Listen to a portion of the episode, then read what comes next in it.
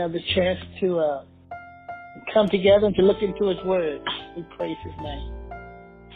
Amen. We want to uh, open up with a word of prayer. Amen. Father God, we thank you. We give you the praise, glory, and the honor. We thank you, Holy Father, for all you many blessings. We thank you for bringing us this far in the week with all health and strength and a sound mind. Holy Father, we thank you for keeping uh, our pastor and her and, his, and her son safe uh, in the accident. I just want to thank for all things. We thank you for your all-seeing eye, your protected hand of care. Holy we want to thank you for being God. You got all by yourself. We ask that you lead us tonight in your word. Holy Father, you are the master teacher. And we ask that you open up the word of life to us tonight. Break the bread of life unto us, Holy Father, that we may eat of it and be what you call us to be. This we, this we ask in Jesus' name. Amen. Amen. Tonight we're going to the Gospel of St. Luke, and we're going to look at a couple of verses in the uh, Gospel of St. Mark. St. Luke chapter 10, verses 25 through 37. And then we're going to look at St. Mark chapter 12, verses 29 through 31. Once again, that's St. Luke chapter 10, verses 25 through 37, and St. Mark chapter 12, verses 29 through 31. These are some very familiar passages of scripture, but we want to look at them tonight in a different light and to uh, try our best to uh, dissect it and see what the Lord is really saying to us in this parable that we have uh, read many times over, but we can read the same verses of scripture several times and the Lord always give us something different because there's no limit to his mind. There's no limit to his understanding. And uh, every time we see stuff the word of God, we can see ourselves in it. Let's look at St. Luke first. St. Luke chapter 10, I'm going to start reading at verse 25 and then on down through 37. And a lawyer stood up and put him to the test, saying, Teacher, what shall I do to inherit eternal life? And he said to him, What is written in the law? How does it read to you? And he answered, You shall love the Lord your God with all your heart, with all your soul, and with all your strength, and with all your mind, and your neighbor as yourself. And he said to him, You have answered correctly. This do, and you will live. But wishing to justify himself, he said to Jesus, And who is my neighbor? Jesus replied and said, A man was going down from Jerusalem to Jericho and fell among robbers, and they stripped him and beat him and went away, leaving him half dead. And by chance, the priest was going down on that road. And when he saw him, he passed by on the other side. Likewise, a Levite also, when he came to the place and saw him, pass by on the other side. But a Samaritan who was on a journey came upon him, and when he saw him, he felt compassion and came to him, bandaged up his wounds, pouring oil and wine on them, and he put him on his own beast and brought him to an inn and took care of him. On the next day, he took out two denarii and gave them to the innkeeper and said, Take care of him, and whatever more you spend, when I return, I will repay you. Which of these three do you think proved to be a neighbor to the man who fell into the robber's hands? And he said, The one who showed mercy toward him. Then Jesus said to him, Go and do the same.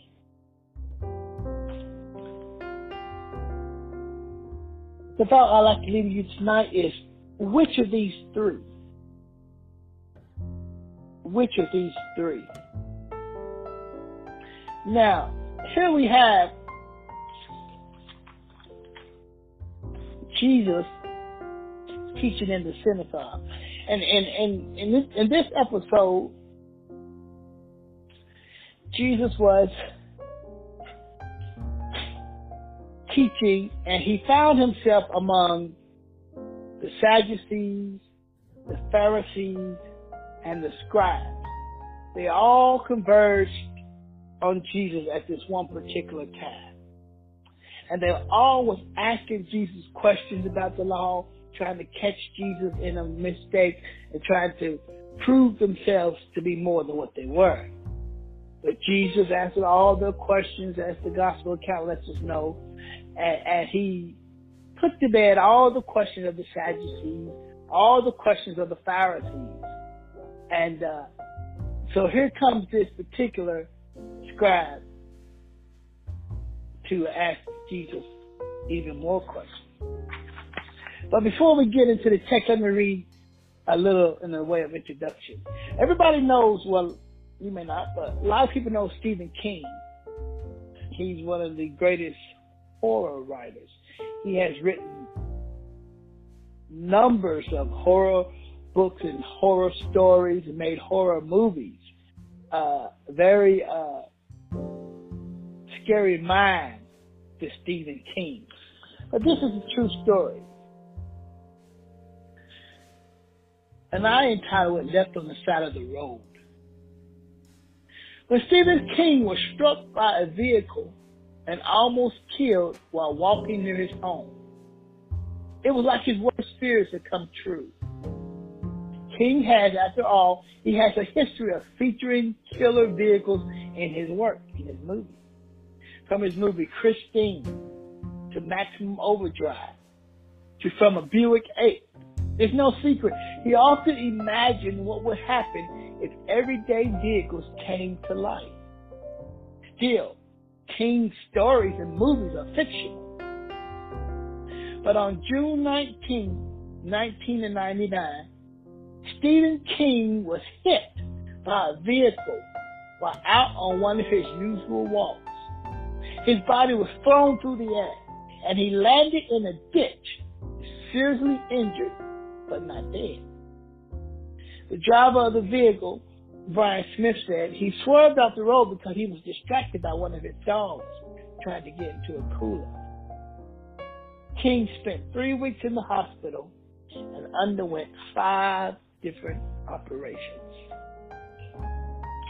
King was left on the side of the road until somebody came by and uh, got him some help. But King talked about how, as he lay there in the ditch, helpless and couldn't move, how all of the movies that he wrote and the and the books that he wrote and the movies that he made, how they began to flash back in his mind. He actually thought he was to die there in the ditch on the side of a country road somewhere. But fortunately for uh, Stephen King, he, he didn't die. Somebody came to his rescue. So the story we're going to look at tonight, the parable, we also find another person that's half dead on the side of the road. And Jesus being the great master teacher that he was, walks us through it. Luke 10 25. See, he says, and the lawyer stood up and put him to the test, saying, Teacher, what shall I do to inherit eternal life? See, now the Luke uses the word lawyer. Uh, I think Mark used the word scribe, but they're interchangeable. The word means this guy was an expert in the law of Moses. He knew the Mosaic law from front to back. He could probably quote it in his sleep. He probably was learning it from a little child. on up. He knew the Mosaic law. After Jesus had put to bed all the questions of the Sadducees and the other Pharisees, I guess this guy was the best and the brightest mind among them. So he thought he would come and and and, and, and test Jesus on, on some questions concerning the law. But Dr. Luke, in his description, he doesn't paint the, the man as hostile. He doesn't paint him as somebody coming, you know, hostile toward Jesus because he uses the word teacher or rabbi. This was a term of endearment and respect. So he had respect for the master. He had respect for Jesus. He knew who Jesus was. Contrary to uh, any pop, any popular opinion in the day, uh, what they thought about Jesus, Jesus' words and his works and his miracles spoke for him. So he knew who Jesus was. That's why he used the word uh, master, rabbi, teacher, instead of charlatan. Notice he said, no, we, we're going to watch it. Look at it closely. He said, he said, what shall I do? He said, what shall I do? Now the Jews, everything that they did concerning their faith and their religion was a matter of doing, was a matter of keeping the law, was a matter of keeping the commandments, was a matter of looking just right in the eyes of the people with every I dotted, every T crossed. It was a, that was that was very important to them. What must I do? He said to inherit. Notice the word inherit. That is a word that was also special to the Jews because the Gentiles look at salvation. If you look at it in the in the in the uh, in the in the in the Word of God, most of the Gentiles, when they spoke of salvation, they speak of obtaining salvation or salvation given to them as a gift. But the Jews, when they spoke of salvation, they spoke of inheriting salvation. Or in other words, what do I have to do to earn it?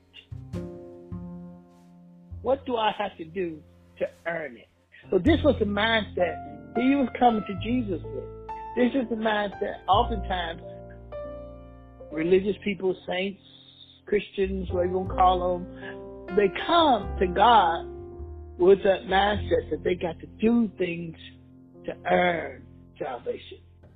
But Jesus gonna let us see that it's not about what we can do to earn. We can't earn nothing. Our good is dirt, filth, and rags. We can't earn the kingdom of God, even if we wanted to, even if we tried, Even from the time we were born to to adulthood, if we did nothing wrong, I just laid there in the bed our whole life, we still could not earn salvation because we were born and shapen in iniquity when we took our first breath.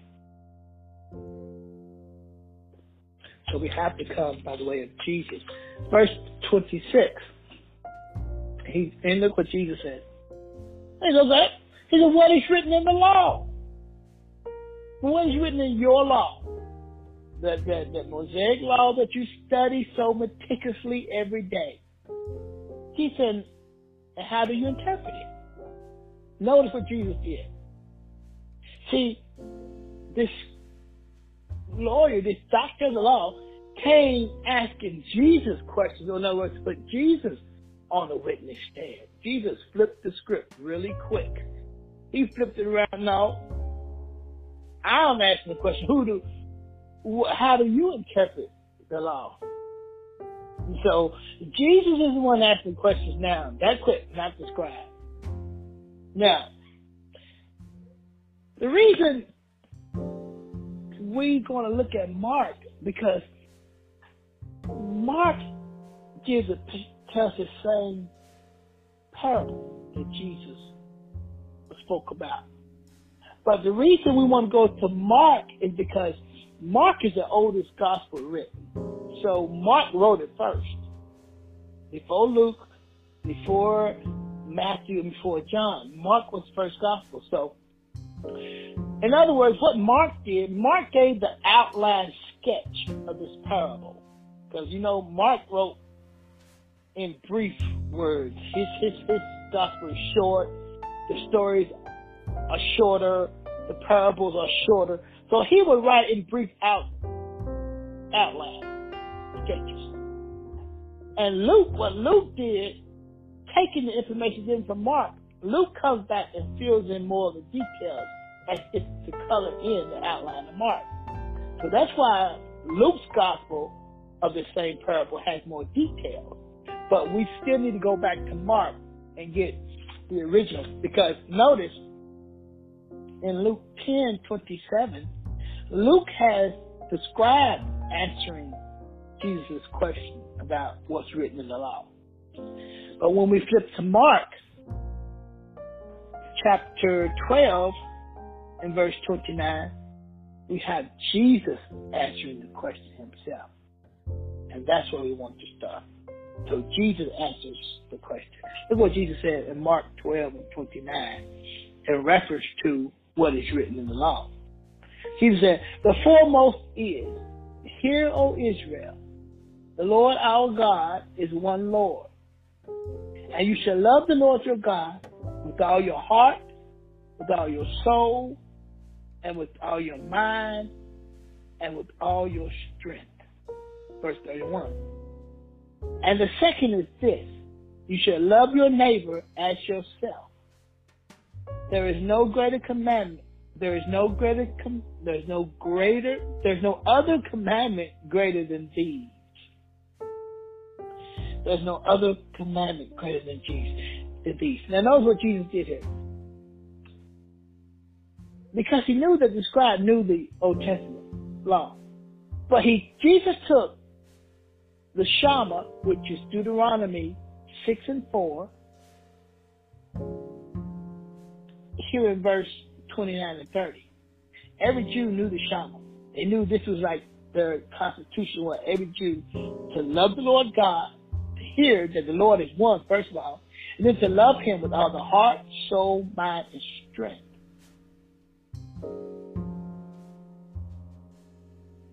Now, but when you read the Shema, somebody might say, when you read Deuteronomy 6 and 4, it only says to love the Lord with your heart, your soul, and your strength. But how come Mark here has four words? Mark has heart, mind, soul, and strength.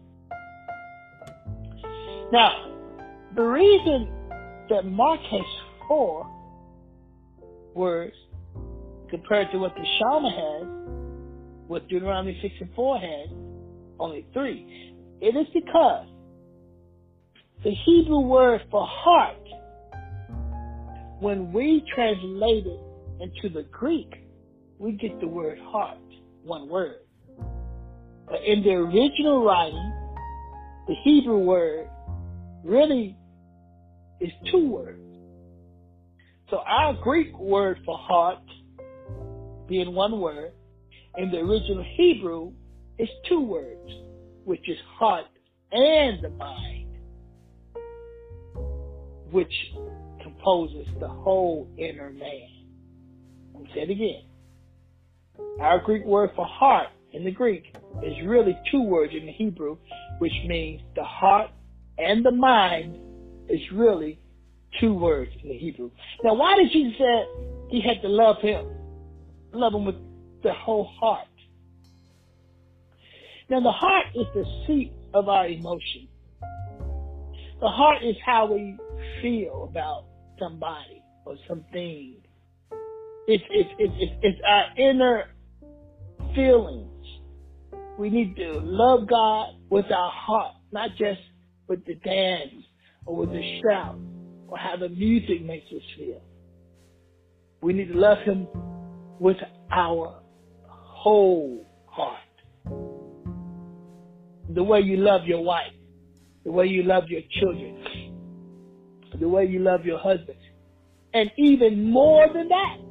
You know, you can't really see that love, uh, or really in total words describe it, but you know it's a deep love That He said, we got to love God that much and more. And notice he said, he said, these two commandments, there's no greater. But as we look closer, we're going to see that these, within these two commandments, it, it, it encompasses all of salvation or our whole inner man. Then he said you got to love him with all your mind, which is the seat of thought. Or in other words, it's our minds, how we think, how we reason, our intellect. That's why if we love him with our mind, our mind is not going to think wrong things of God or think bad things of God or perverse things of God. But our minds are going to stay focused on the words of God. And by reading the words of God, our mind is going to be renewed. And we're going to continue to, excuse me, to fill our mind with the word of God, with the things of God. And when we see that, you know, our minds are getting a little loose, we'll get back into the word, draw ourselves back in, but tighten up a few buttonholes to get our minds back in love with God. And if your heart and your mind is in love with God, that's the nucleus of your whole body. The brain or the mind is going to control how the body acts, right? And that's leading us into the third word that he uses. He said you got to love God with your whole soul. What's that? The Hebrew word here is it, it, it describes the life. Or in other words, the entire person, the soul. You know, that's why why do why does he call it the life? Why does the Hebrews call it the life?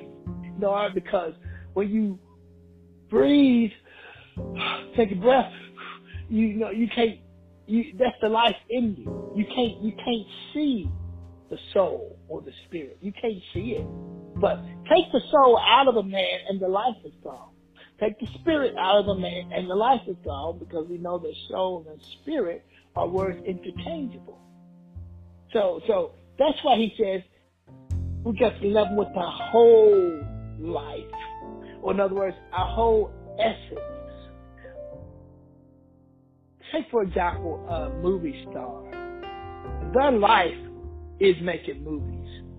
Their their passion or their soul is wrapped up in, in making movies for people, making people laugh, making people cry, making people happy. Uh, a singer, they sing with passion. Their life is singing for people. And what does our life consist of? Whatever your life consists of, it should be bound in the bundle of God, wrapped up in His life. So whatever you do in your life or in your occupation or your passion, it has to bow down in love to God first in order to be pleasing to God as the Shema in Deuteronomy 6 and 4 describes every Jewish person ought to put in the forefront of that's why he takes this scribe back to the beginning. In other words, back to the basics, okay? You come to me with this question, okay? Jesus always went to the heart of the issue. He passed all facades. He went past all platitudes and went straight to the heart. And the last word that Jesus uses here is strength. You shall love the Lord your God with all of your strength. In other words, with all of your power or with all of your might. You know, now, when the Lord, what does Scripture say? The Lord gives us power to get wealth. In other words, He gives us the strength or the ability or the capability to go out and get wealth to make ourselves successful. He said, you got to love the Lord even with that. So, well, how I'm going to love the Lord with my strength or my power or my might? By the resources that your might or that your power or that your capabilities enable you to get, your resources, you got to love the Lord with those resources as well. That's your strength. So what does your resources consist of? What does your might or your power or your influence consist of? It's, it consists of your money. That's part of your strength. It consists of your, and back in the Bible days, they will have servants, man servants, uh, male, uh, female servants, uh, ox, cattle. They were to love God with those resources as well. That's why they went to the temple and gave a bullock, a turtle dove, a, a tenth of their resources because they were honoring the Shema by loving Him with all of their strength. We do the same thing today when we tithe of our resources. We tithe of our time. And even our families, our children, you know, our, our, our wives, our husbands, that's a part of our strength. And we are to honor God to love Him even with with that and those resources. So there was nothing to be held back from God should he ask for it. God don't ask for from all of us the same things. He may ask from you your occupation. He may ask from you your intellect, your your brain power. He may ask you your physical strength to do something for the Lord, or or, or your money, your car, your home. Whatever He asks for, what this is telling us is that we have nothing back from Him. And notice when He went from heart, soul, mind, and strength, He went from the inside out. It started from the heart, then it worked its way out to the mind, then out to your soul, then not to your physical, your tangible part. So it it's not in, outside in, but inside out. That's why God got to have our heart first before He gets our mind. Our heart first before He gets our soul or our life. Our heart first before He even gets our resources or our strength. Sometimes we may be saved, but you can be clean, but still mean. You know, you can be saved, but your wallet may not be saved, or your home may not be saved. Whatever it is, it works inside out. And that's why Jesus was letting this Pharisee know that it was more than, than, than the pretense of the question he would come with. Now, verse 31 of Mark. Look what look what else the master teacher does. He combines Deuteronomy 6 and 4 with Leviticus 19 and 19. Look what look what he says. And this and the second is this. You should love your neighbor as yourself. So Jesus takes two texts of the Old Testament scriptures that this scribe was very well acquainted with, and he blends them as if to interlock the one with the other and to lock them in so and make them so interchangeable that you couldn't have the one without the other. Look at the master teacher. What's he saying? Love the neighbor as yourself. Because what he's saying is if you love God this much, you're going to love people. There's no way you can love God with your heart, soul, mind, and strength and not love people. Or not begin to grow to love people. Or not ask the Lord to, to teach you to love people more. You see some older saints and, and, and some they just some people say she's sweetly saved or he's sweetly saved. You know, they didn't get there overnight. But as they walk with the Lord, they've learned to love God and in turn love people. You you wonder why? How could they take so much? How could they let the people talk? They say all the time, you should let people talk. You you're a bishop, you're a pastor.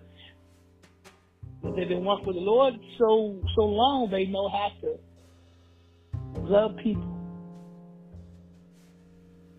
This is what the master teacher was trying to teach this young scribe, this young Pharisee. He said, "Love your neighbor as yourself."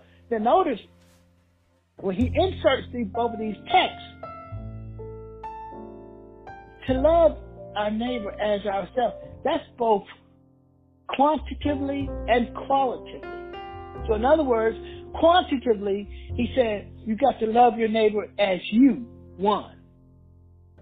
What do he say? Number one. Well, who, who, who do we normally look out for first? Number one, me, myself and I. That's quantitatively. As you love you. But it's also qualitatively. Because he says, as yourself. So in other words, he says, as much as you love you and how you love you. You know, you know how I love me. How do I love me? Because I take care of my body. I buy me some nice clothes, some nice shoes. I like to have a nice car. That's qualitatively loving my quantitative self. That's why Jesus said, love your neighbor as the same way you love yourself. See, he's breaking down this Pharisees concept of inheriting eternal life. Because this crowd thinking that eternal life is all about this, that, and the other, how he can achieve it, how he can earn it, and what he can do. Christ has taken them all the way back to the original meaning of the Mosaic law in this aspect. You can't go wrong, you can't miss heaven if you abide by these two commandments. Because Jesus says here there's no other commandment greater than these. Because all other commandments are found in these two. Okay? So we got the uh, original sketch from Mark. Now let's go back and fill in a little color with what Luke tells us back in Luke 10.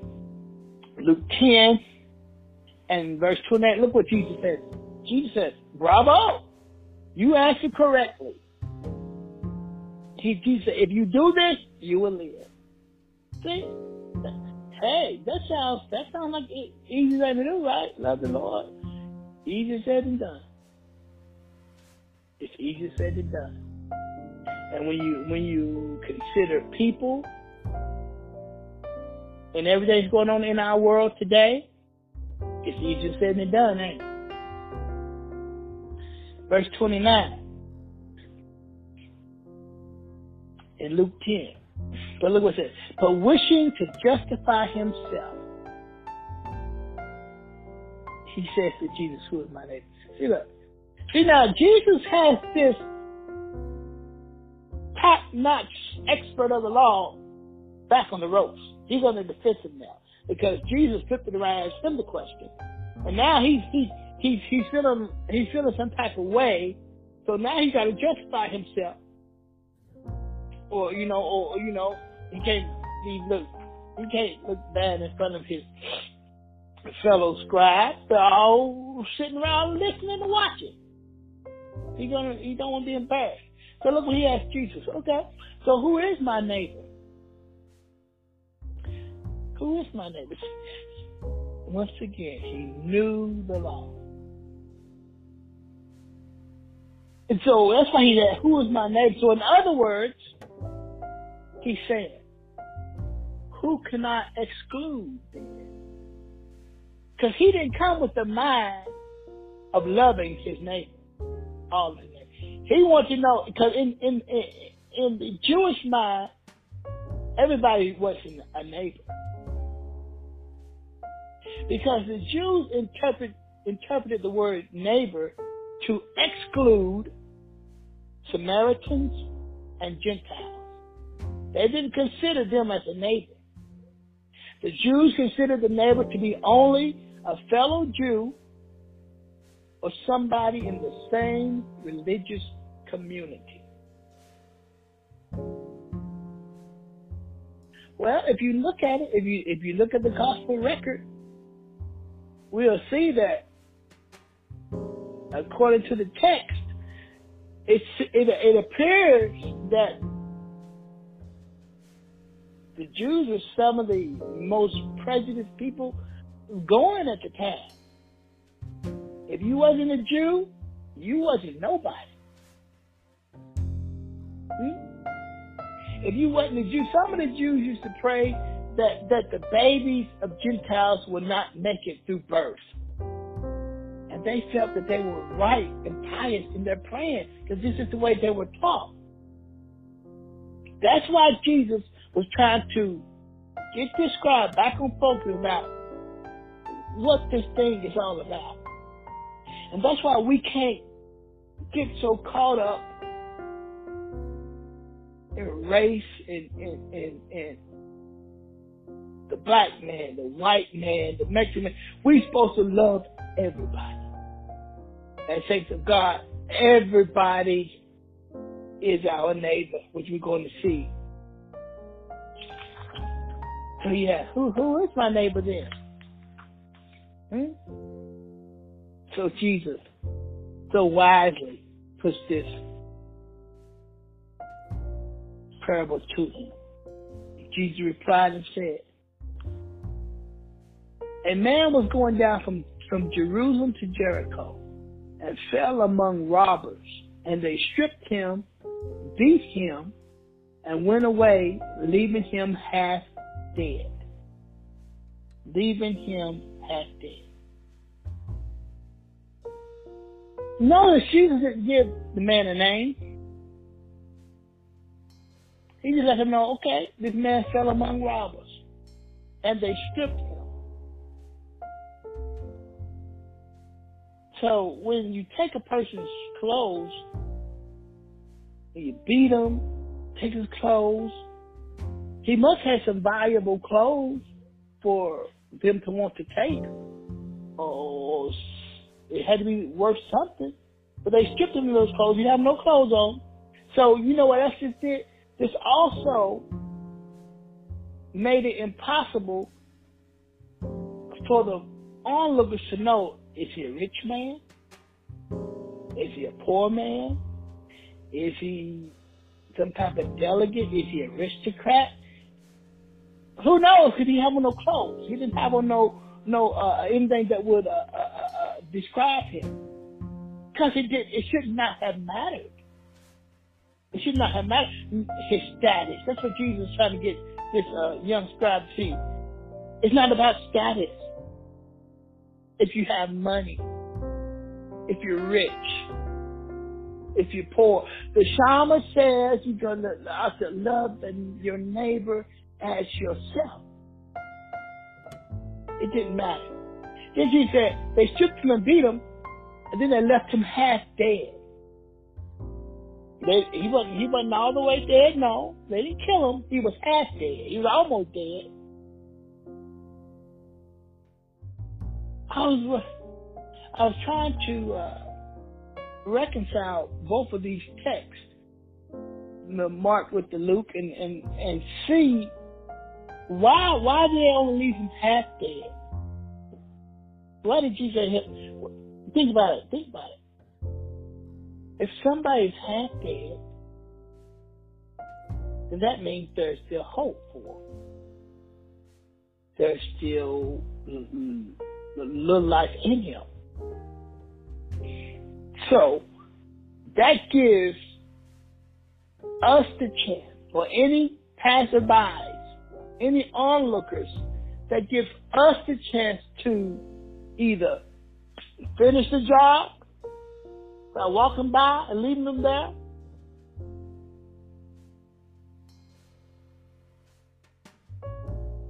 Figuratively, pushing the knife all the rest of the way in by not helping?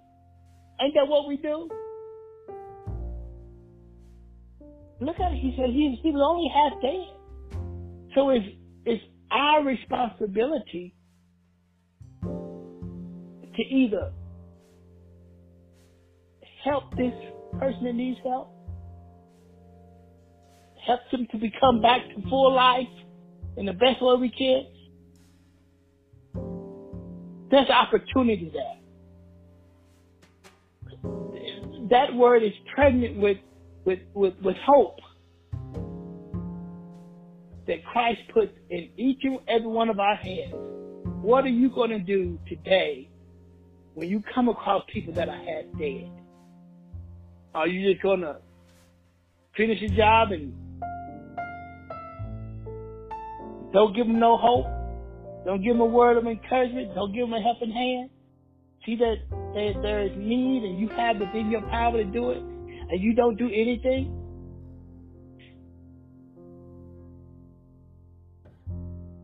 Some people lose hope.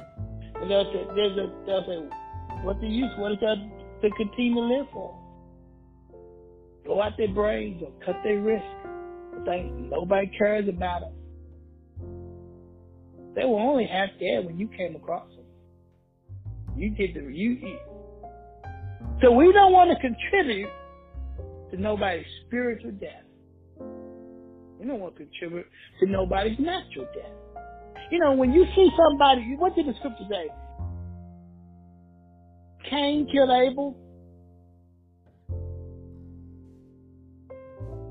I think I got that right. I don't think I got it mixed up. But one brother killed the other brother. He hated him and he slew him. He killed him. He murdered him. The first murderer.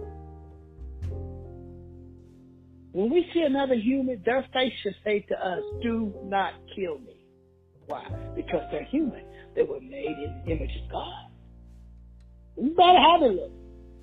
White, black, red, yellow. God took out the time to make that man, to make that woman. He loves them as much as he loves us. The circumstances that they find themselves in are the circumstances that they are in.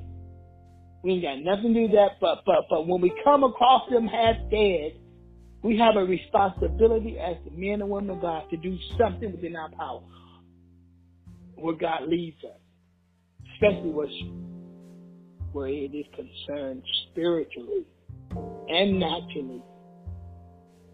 If the Lord moves upon us to help them. Let's go on to the, with the story. Let's see who passes by.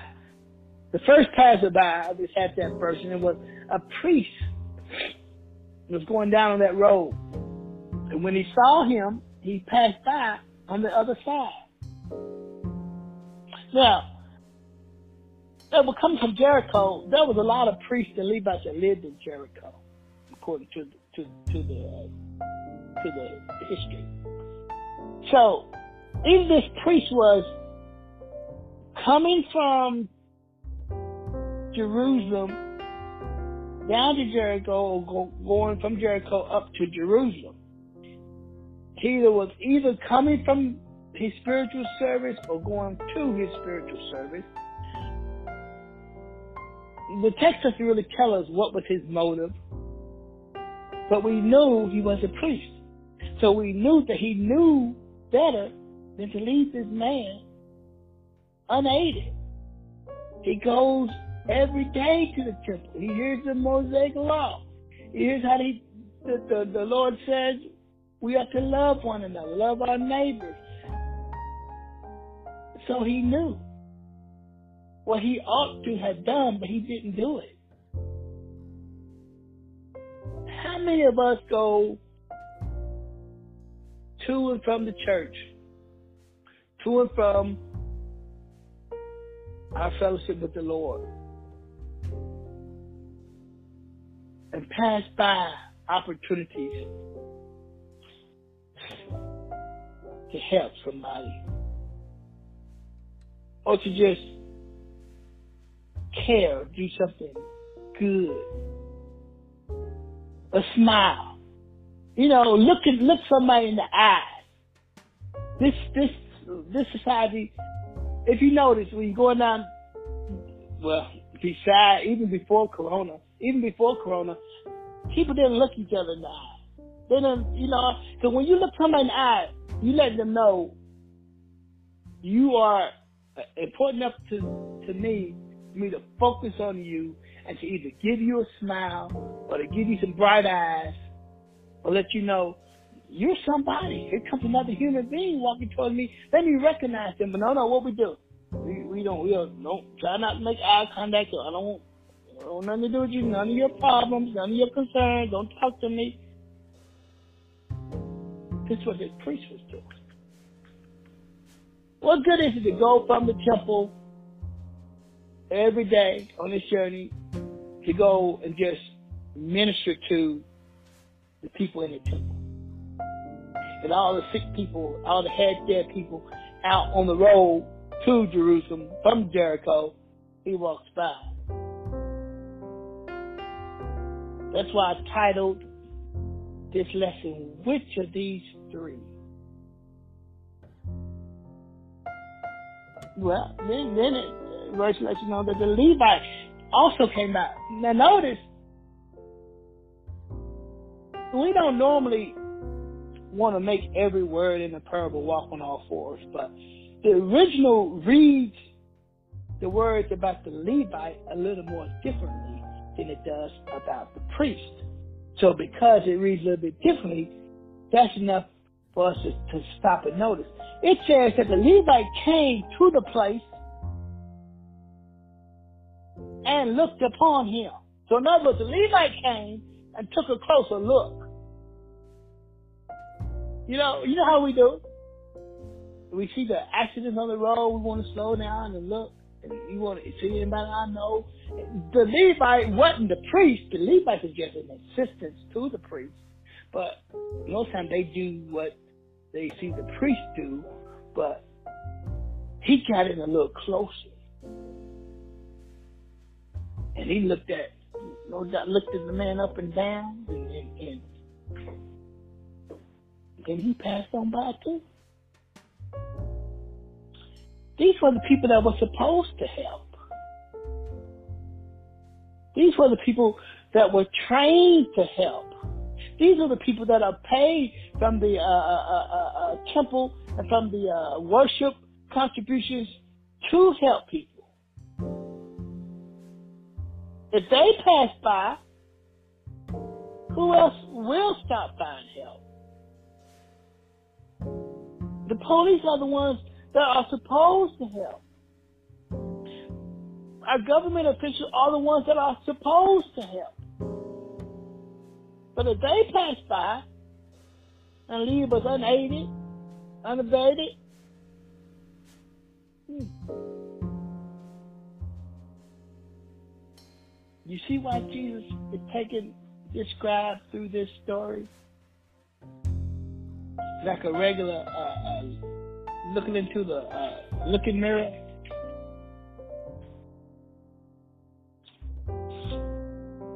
But there's got to be a reason why they passed by. We read this parable, we read this parable, we read this parable. Why did they walk by? A priest is a priest for a reason, and a is a Levite for a reason. So let's let's see if we can. And it has to be at least couldn't could be more, but at least three reasons that I come with that they may have walked by.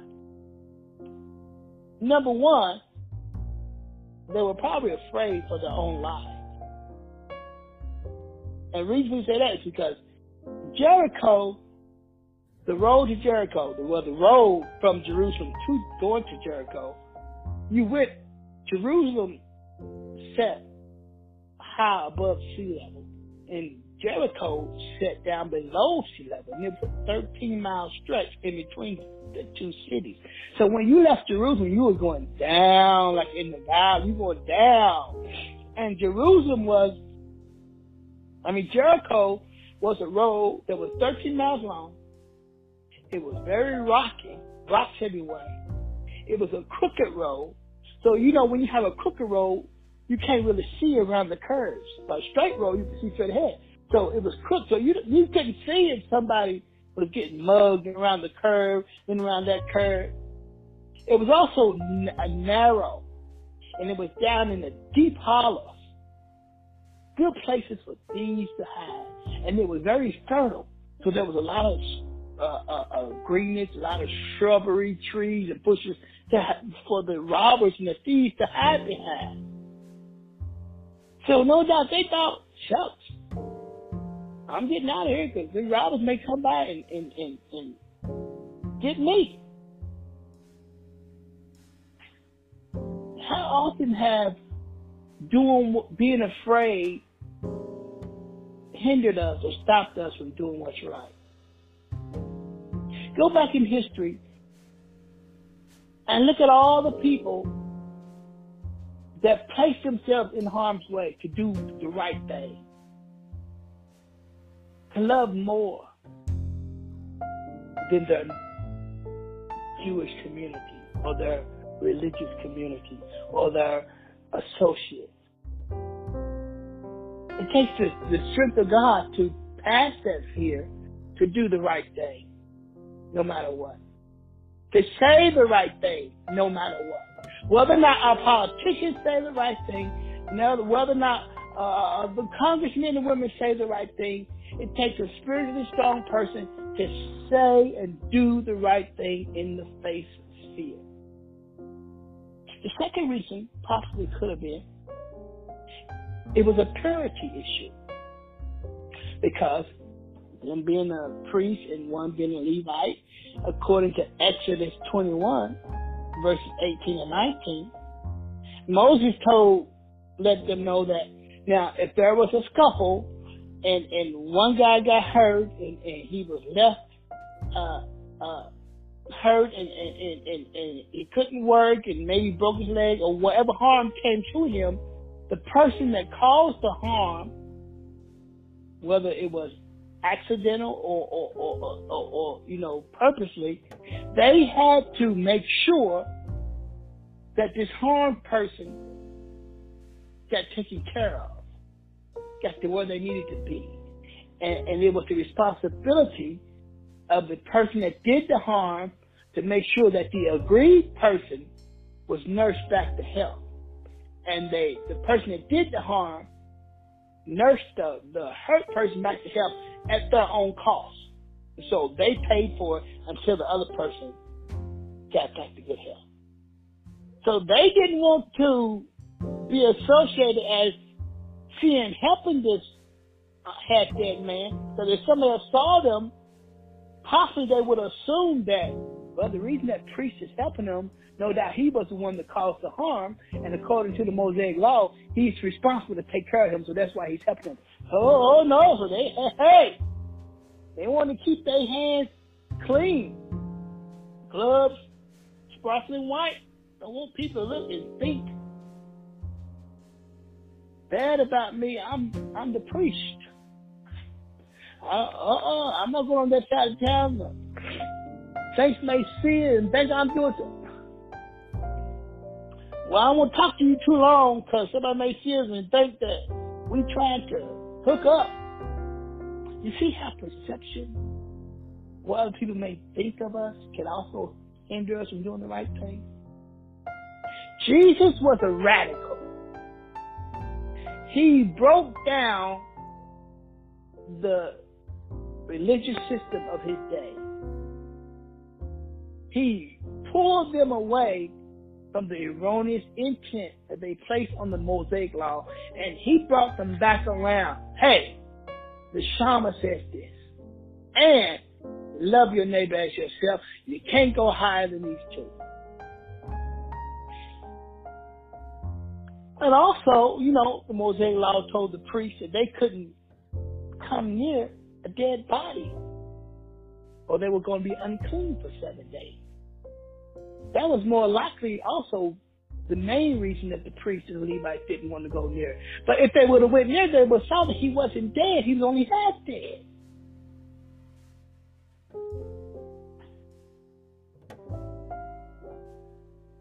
And the third possible reason that they didn't help was simply because they did not want to get involved. They just simply didn't want to get involved. So they left this man half dead on the side of the road. Verse 33. But, look at the contrast. But, a Samaritan.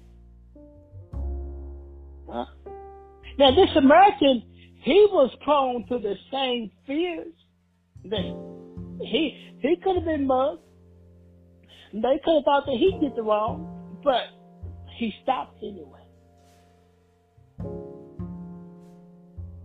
Don't let people's perception or people's accusations stop you from doing what's right. I know scripture says don't let your good be evil spoken of. But your good being evil spoken of is not what Jesus said, don't do good. He doesn't say don't do good.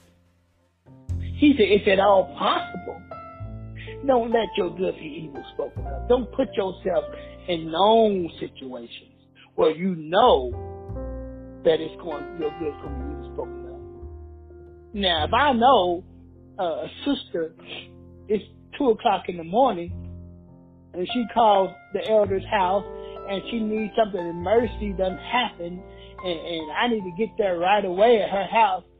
Hey, I'm not going to stop from doing good by, by, no, no, people don't think, no. I'm going to use some wisdom. I'm going to take somebody with me. and I'm to turn on all the lights so everybody can see me and this other person is here doing good. I'm not to go by myself because they're not good when you even spoken of. But a Samaritan stopped anyway. Somebody that they that they felt the Jews uh, was no good, was lower than the dirt on the bottom of your shoe. Look what he did. He came upon him, and when he saw him, look, this is this is the what he the difference. He felt compassion. Notice he felt. This was the main difference. This was the major difference. His heart was different. That's remember, love the Lord God with your heart, mind, soul, strength, and your neighbor. It all starts with the heart. It's an inside out job. Now, his heart was different. He embodied and he obeyed the Shema and Leviticus 19. He didn't only read it. He didn't only study it. It wasn't just words on a page, but he ate the whole role. He embodied, it. He, he, he, he he was a doer of the word. That's what Jesus also wanted to get in the scribe's mind. He wanted to remove the the, for the scribe or for the lawyer. It was an academic uh, uh, exercise for him. He just wanted to show off what he knew and you know his academics, what he studied. No, no. Jesus looked at no. It's not. It's not about academics. This is about practicality. This is we are doers. So this is what the Samaritan did. He embodied and he truly loved God, so he could in turn love his fellow man. See that? He felt something. In verse 35, I almost done. Verse 35, he says, Look, that's what he did. On the next day, he took out two denarii gave them to the innkeeper. It, that's that's money. Two denarii is like uh, uh, two days' wages. A lot of money those days.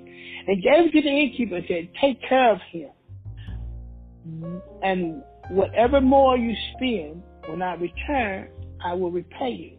Now notice, now verse thirty-five is the most Christological verse here. Now, when I say Christological, that means this verse embodies Christ.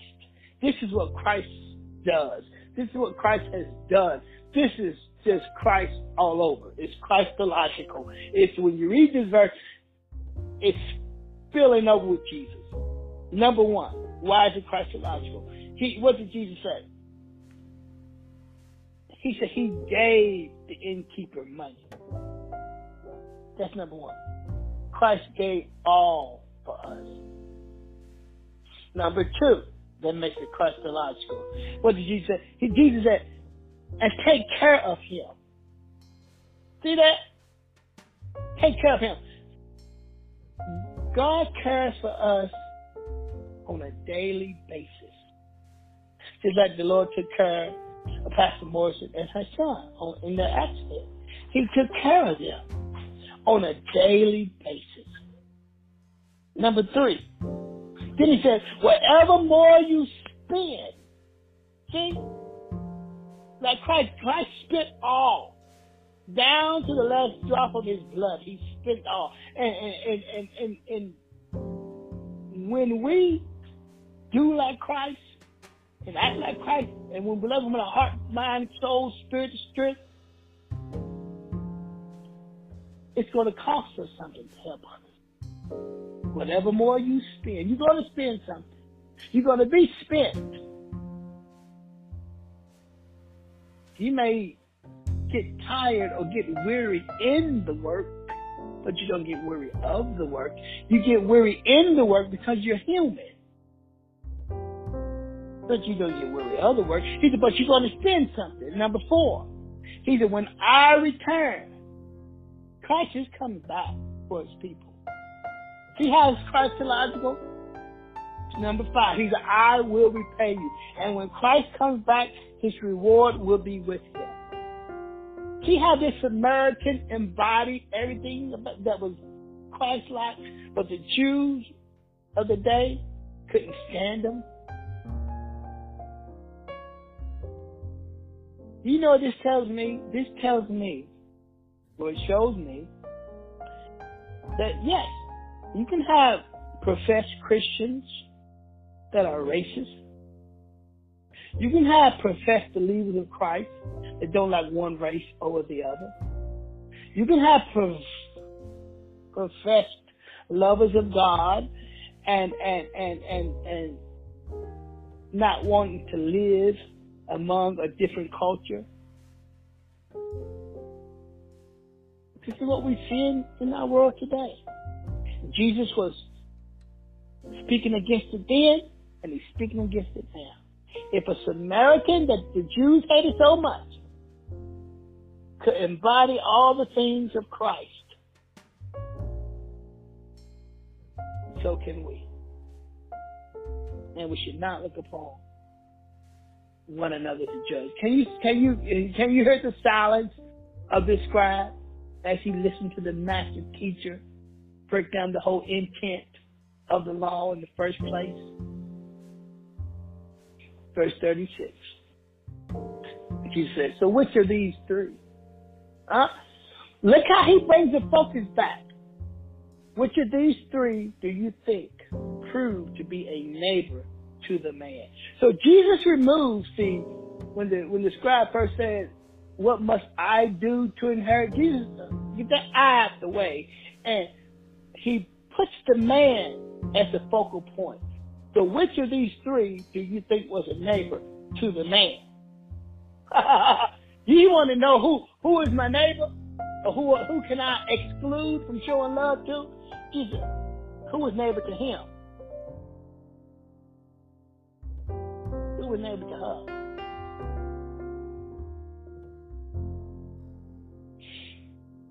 He removes the, mo- the focus of the I mentality to the him of the man.